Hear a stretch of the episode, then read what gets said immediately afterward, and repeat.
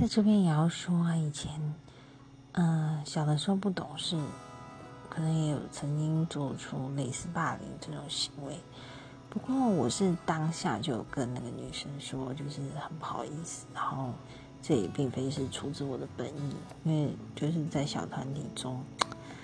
哦，我真的觉得自己很惭愧，就是没办法，就是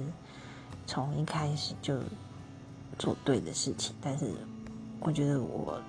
就跟他道歉，然后就是，嗯，希望他能够就是。能够不要因为这件事，然后就是受到创伤这样子。